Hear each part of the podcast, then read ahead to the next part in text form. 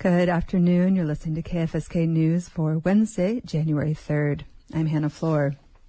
From a lackluster fishing season to a record-breaking tourist season, 2023 was packed with news. Coast Alaska reporters look at how the year will be remembered across Southeast Alaska communities. In Petersburg, I'm Shelby Herbert. Many Petersburg fishermen had a rough 2023, with about a quarter of the Dungeness crab fleet sitting out the season due to low prices. Then, Trident Seafoods announced in mid-December that it's selling a third of its Alaska plants, including the one in Petersburg. But the year looked far better for outdoor recreation. The community saw two separate ascents of Devil's Thumb. Kyle Knight became the first person born and raised in Petersburg to climb the mountain. I think that's what makes it so special or significant to me is that that's a peak that's been dominating the skyline from a very young age. Weeks later, internationally renowned climbers Tommy Caldwell and Alex Honnold made the ascent as part of a documentary they filmed for National Geographic. Yeah, you climb up it and you're sitting on the summit and there's like thousands and thousands of feet drop on either side of you. It's one of the more like exposed feeling summits I've ever seen in my life. Did you both fit on it? Sort of. Carefully. Yeah, you have to straddle it like a horse, you know. And Alex managed to get up there and stand on stand on his feet on the on top of the summit. I wasn't brave enough to do that. That's because it's important to get to the real summits, you know. Petersburg lost its Catholic church in July when routine maintenance work sparked a blaze that melted the church's spire and blanketed the harbors in smoke. Petersburg's volunteer fire department had just a skeleton crew when the fire started. Fire Chief Jim Stolpe said a fire is a race against time, and having fewer volunteers hurt his department's ability to respond. In my mind, there's nothing stronger than the heart of a volunteer. So, those are the people we're looking for that want to drop what they're doing, come help the community. Stolpe added that those who did come out to help fought their hardest to contain the blaze. But it's not all doom and gloom for the island structures. The year ended not with a bang, but with the rumbling of bulldozers. Petersburg Medical Center began construction on its new hospital facility. Hospital board members were on deck to shovel gravel at the groundbreaking ceremony in December.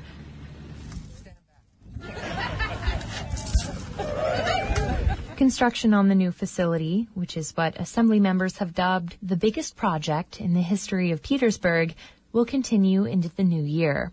In Petersburg, I'm Shelby Herbert. In Wrangell, I'm Colette Zarnicki with our year in review. A lot has happened here in 2023.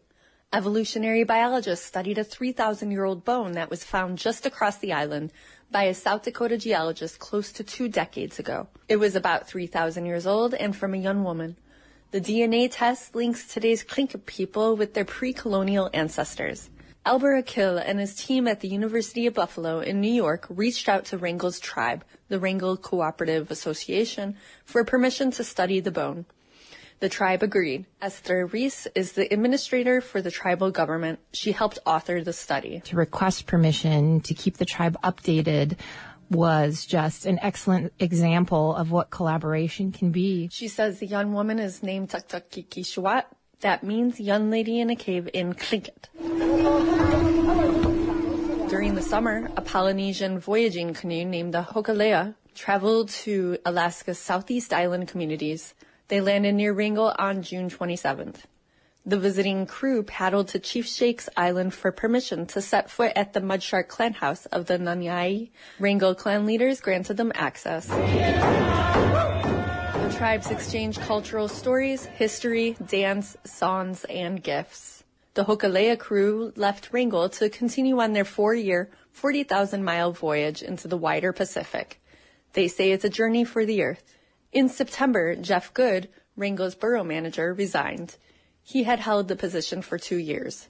Mason Villarma is Wrangell's borough finance director. He stepped in as the interim borough manager. His first day on the job was November 20th. That was the day of Wrangell's fatal landslide. The massive slide ranged from close to 450 feet wide and 4,000 feet long. Search and rescue teams found the remains of five people, but one 12-year-old boy is still missing. The city and borough of Wrangell called off the search after 15 days.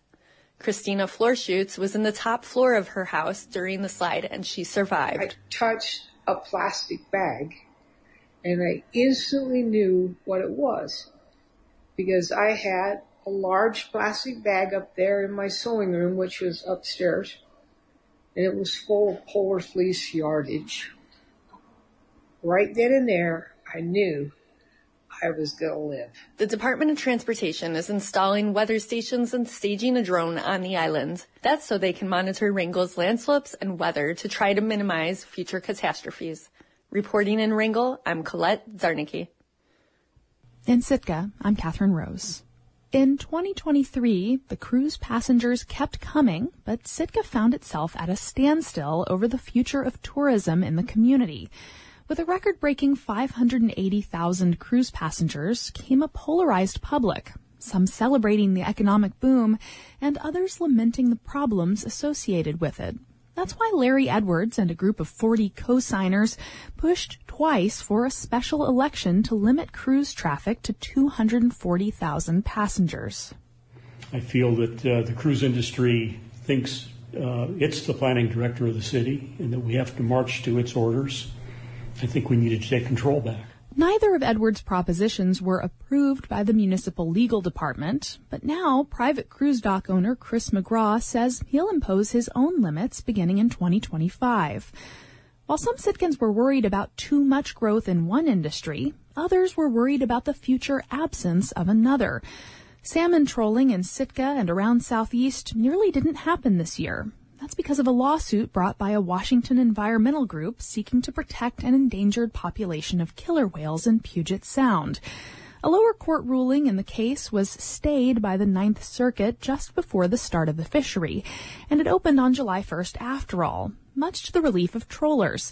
After all, trolling isn't just a cornerstone of Sitka's economy. Jackie Foss says it's practically an identity our entire year really starts July 1. That's our new year. Our whole life is centered around that July 1st opener. The troll fishery wasn't the only surprise survivor in Sitka this year. Four Coast Guard crew members from Air Station Sitka managed to live through a harrowing helicopter crash near Petersburg in November. Then, of course, there was Stella, the golden retriever who could. After surviving Sitka's deadly landslide in 2015, the 13 year old dog went missing for 65 days last summer. When all hope was lost, her owners got a call from a friend who spotted her at a rock quarry. Here's Sarah Mahosky. She was on this cliffside. I just kept saying to him, How, I don't, how, how did you see her? And this canine survivor had more than just endurance. She evidently had a close encounter with one of Baranof Island's many brown bears and had the scars to prove it. Reporting in Sitka, I'm Catherine Rose. I'm Jack Darrell in Ketchikan with your year in review. It's been a heck of a year here. We saw record breaking tourist numbers and, like much of the Southeast, a fair share of landslides. Across public forums, the community passionately tackled topics from housing costs to library books to mental health resources. A canoe from Hawaii landed on the shores of Ketchikan. We are the voyaging canoe, Hokulea. We come from Hawaii. We come to your land to respectfully ask for permission to enter your waterways, to spend time on your land. And a tour bus landed in Ketchikan Creek. The vehicle went backwards down Venetia, crossed over Park Avenue, over the sidewalk railing, and crashed rear end first into the creek where it laid to rest. 2023 was also a big year for the landscape of Ketchikan. The Three Bears grocery store opened in Saxman, adding a third major grocery option to the island. Soho Coho, the longtime home of Ketchikan artist Ray Troll, announced his closure, and the local Trident plant went up for sale. Maybe most notably, though, was the loss of the American Legion, which burned in early September. The tragedy sent shockwaves through Ketchikan. Rebuilding the historic post became a cause that united the city.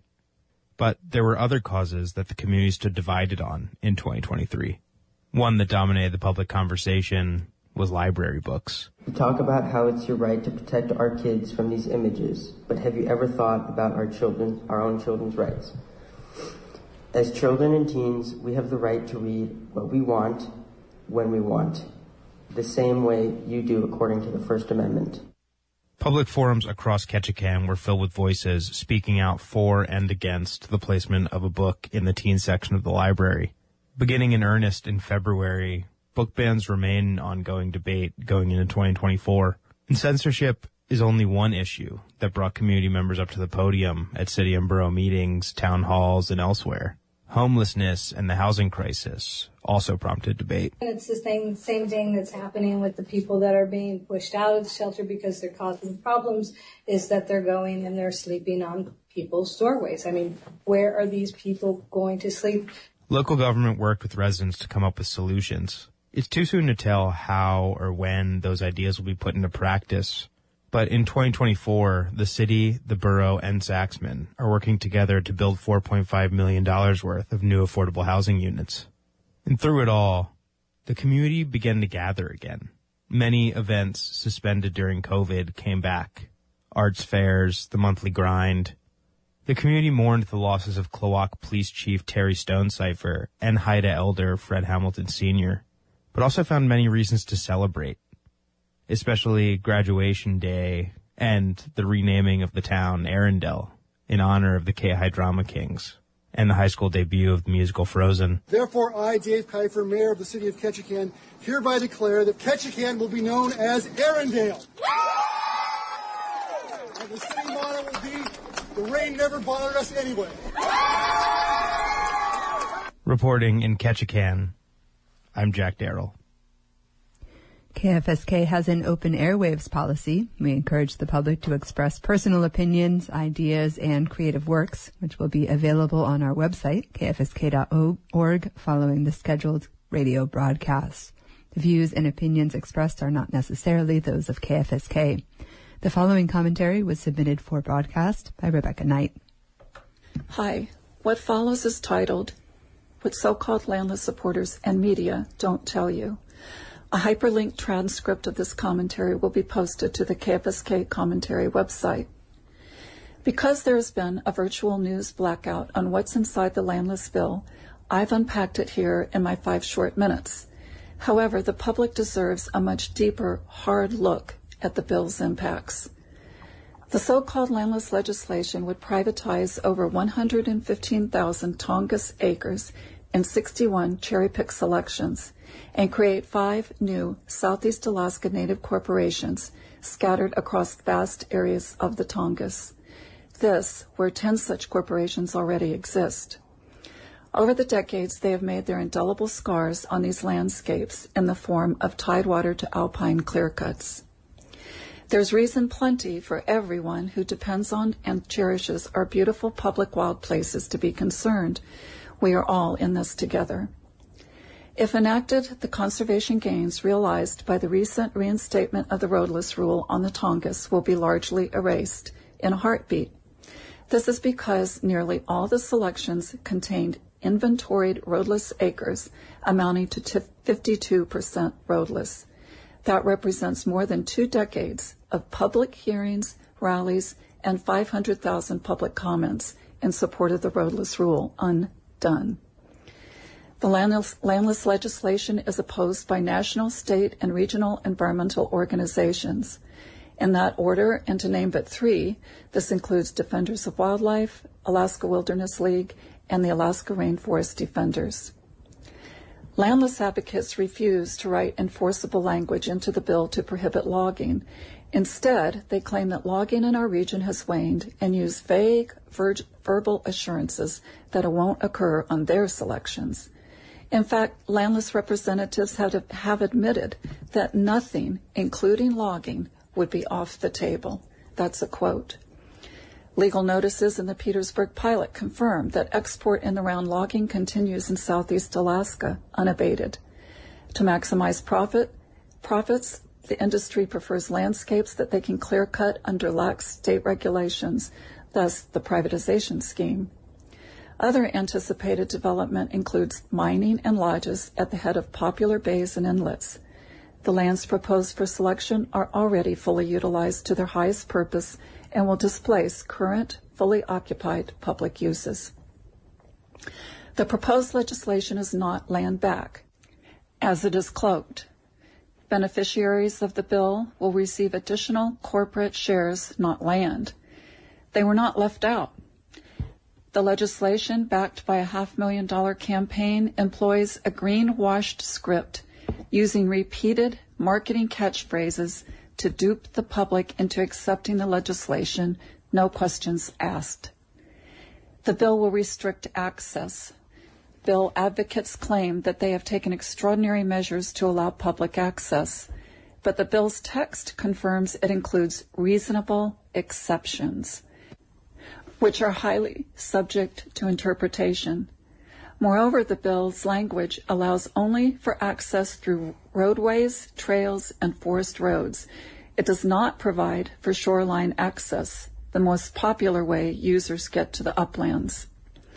Landless advocates claim that they only want a 1% tiny sliver of the Tongass. What they don't tell you is that two thirds of the Tongass is rocks, ice, muskeg, and scrub timber. The remaining high volume old growth stands important to various species are coveted by the timber industry, but now represent only a fraction of the original on the Tongass. Those stands on native corporation land have been essentially extirpated. No congressional field hearings or other fact-finding forums for this monumental legislation have been held throughout affected Southeast Alaska communities, despite the delegation's frequent travel in the region. And most troubling of all is the bill is a Pandora's box. There are about 80 other similarly ineligible Alaska communities as the five seeking corporate status that will demand similar treatment if the bill is enacted. This amounts to 1.8 million acres of new privatized statewide land selections, all demanding recognition and financial resources. Federal public lands should remain in federal public hands, not corporations. Thank you. The commentary you've just heard was submitted for broadcast by Rebecca Knight. KFSK encourages the public ex- expression of personal opinions, ideas, and creative works. Views and opinions expressed are not necessarily those of KFSK. For more information, please call our General Manager, Tom Abbott, at 907 772 3808. For KFSK, I'm Hannah Floor.